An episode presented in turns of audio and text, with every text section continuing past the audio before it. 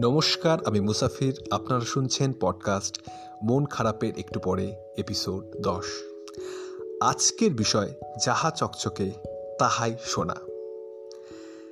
মানুষের সোনার প্রতি লোভ চিরন্তন। সেই লোভ থেকেই জন্ম নিয়েছে কাল্পনিক সোনার শহর এলডেরাডো, আলিবাবার ম্যাজিক গুহ, কিং সলোমনের হারানো গুপ্তধন, আরও কত কত রোমাঞ্চকর গল্প। তবে আজ আমরা সোনা আবিষ্কারের গল্প বলব না। বলব সোনা পাগল এক চিকিৎসা বিজ্ঞানীর কথা। যিনি কিনা সোনা আবিষ্কার করতে গিয়ে আবিষ্কার করে ফেলেছিলেন এমন একটা কিছু, যা কিনা ছিল সোনার থেকেও অনেক অনেক দামি। সালটা ষোলোশো পঁচাত্তর, স্থান জার্মানির হামবুর্গ। হেনিক ব্র্যান্ড বলে এক ভদ্রলোকের সকালবেলা উঠে মনে হলো যে যেহেতু আমাদের হিসির রং সোনালি, তার মানে এতে নির্ঘাত কিছু পরিমাণ সোনা আছে। তাই যেমন ভাবা তেমনি কাজ।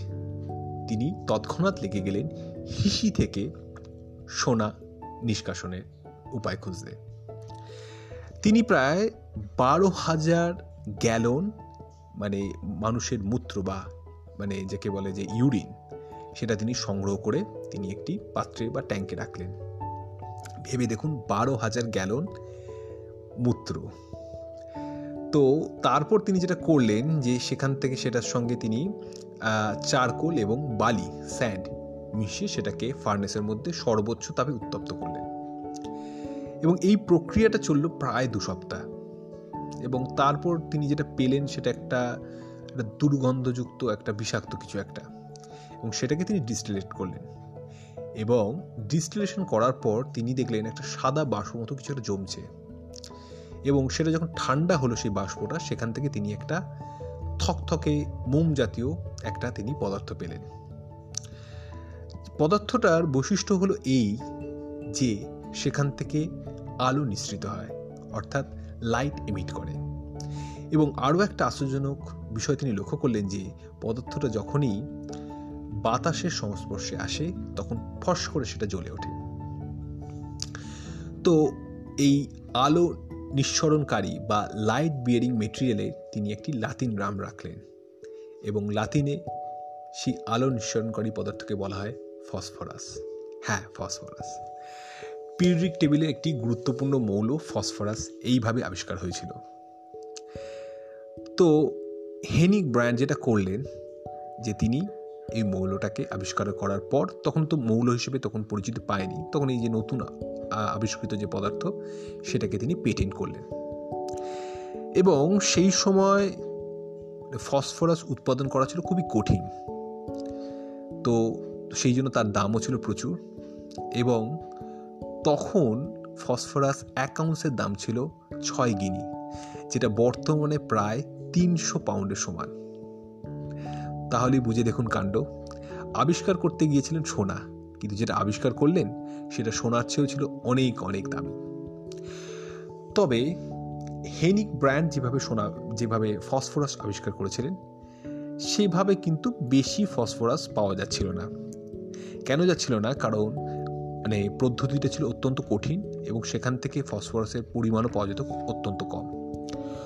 তো প্রথম যে ভদ্রলোক ইন্ডাস্ট্রিয়াল স্কেলে, অর্থাৎ মাস প্রোডাকশন যাকে বলা হয় ফসফরাস উৎপাদন করেছিলেন, তো সেই ভদ্রলোক হলেন কার্ল সিজল। এই কার্ল সিজল ভদ্রলোক ছিলেন সুইডিশ ভদ্রলোক। তো তিনি প্রথম এই ফসফরাস উৎপাদনে যন্ত্র নির্মাণ করেন। এবং সেই সঙ্গে সঙ্গে যেটা আবিষ্কার হয়, সেটা হচ্ছে ফস করে আগুন জ্বালানোর একটা উপায়, অর্থাৎ কিনা দেশলাই কাঠি। তো আমরা যদি আমাদের দেশলাই বাক্সগুলো দেখি, তো সেখানে দেশলাই বাক্সের বাইরে যে কালো অংশটা থাকে, অর্থাৎ যেখানে বারুদ ভর্তি কাঠিটা দিয়ে ঘষলেই ফস করে আগুন জ্বলে ওঠে, সেই কালো অংশটা হলো ফসফরাস। তো বলাই বাহুল্য যে সেই সময় মানে দেশলাই উৎপাদনে প্রথম বা অগ্রগণ্য স্থান যে দেশটি নিল, সেটা হলো সুইডেন। এবং ফসফরাস তখন আরও অনেক কাজে তৈরি ব্যবহৃত হতো। যেমন বোম তৈরিতে মানে ফসফরাসের ব্যবহার ছিল মানে অত্যন্ত বেশি।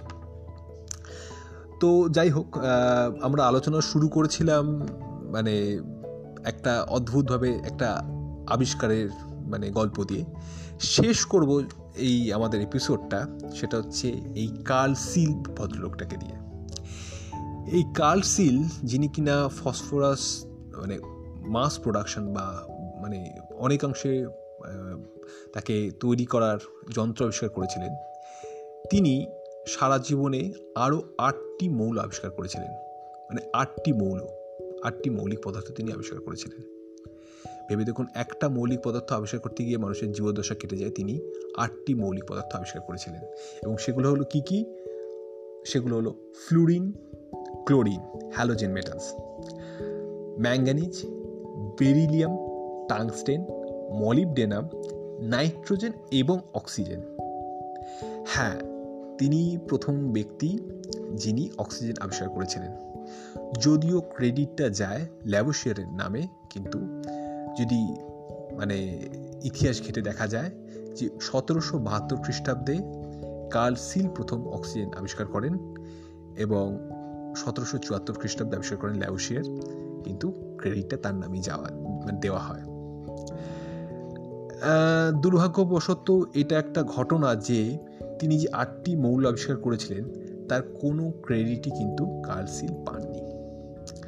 কারণ হয় তিনি ব্যাপারগুলো উপেক্ষা করে গিয়েছিলেন, অথবা তিনি যখন তার কাজগুলো প্রকাশ করেছিলেন, ততদিনে অন্য কেউ না কেউ সেটাকে প্রকাশ করে ফেলেছে।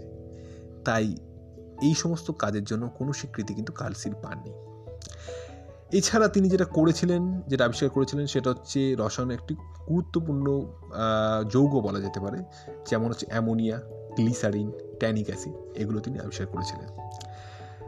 এবং ক্লোরিনের যে ব্লিচিং প্রপার্টি আছে, অর্থাৎ যে ব্লিচিং পাউডার তৈরি হয় আজকাল আজকের দিনেও, সেটা কিন্তু প্রথম লক্ষ্য করেন এই কার্সিল ভদ্রলোক।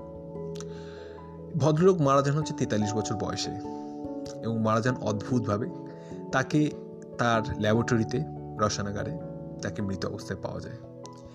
এবং এই ভদ্রলোক নানাবিধ রাসায়নিক পদার্থ নিয়ে কাজ করতেন, যার মধ্যে বিষাক্ত পদার্থ ছিল অনেক, যেমন হাইড্রোসায়ানিক অ্যাসিড বা বলা যেতে পারে মার্কারি অর্থাৎ পারদ জাতীয় পদার্থ নিয়ে তিনি কিন্তু প্রচুর কাজ করতেন।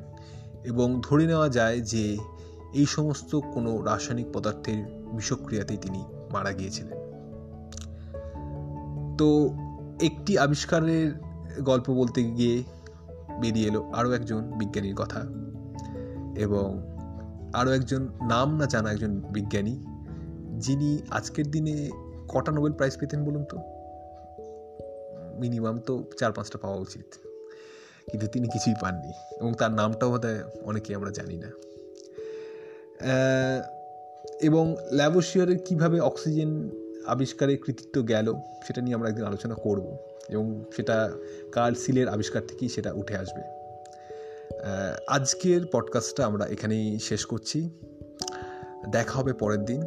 আরও নতুন কোনো ইন্টারেস্টিং তথ্য নিয়ে আমরা শুরু করব আমাদের এপিসোড আজকের মতো, টাটা।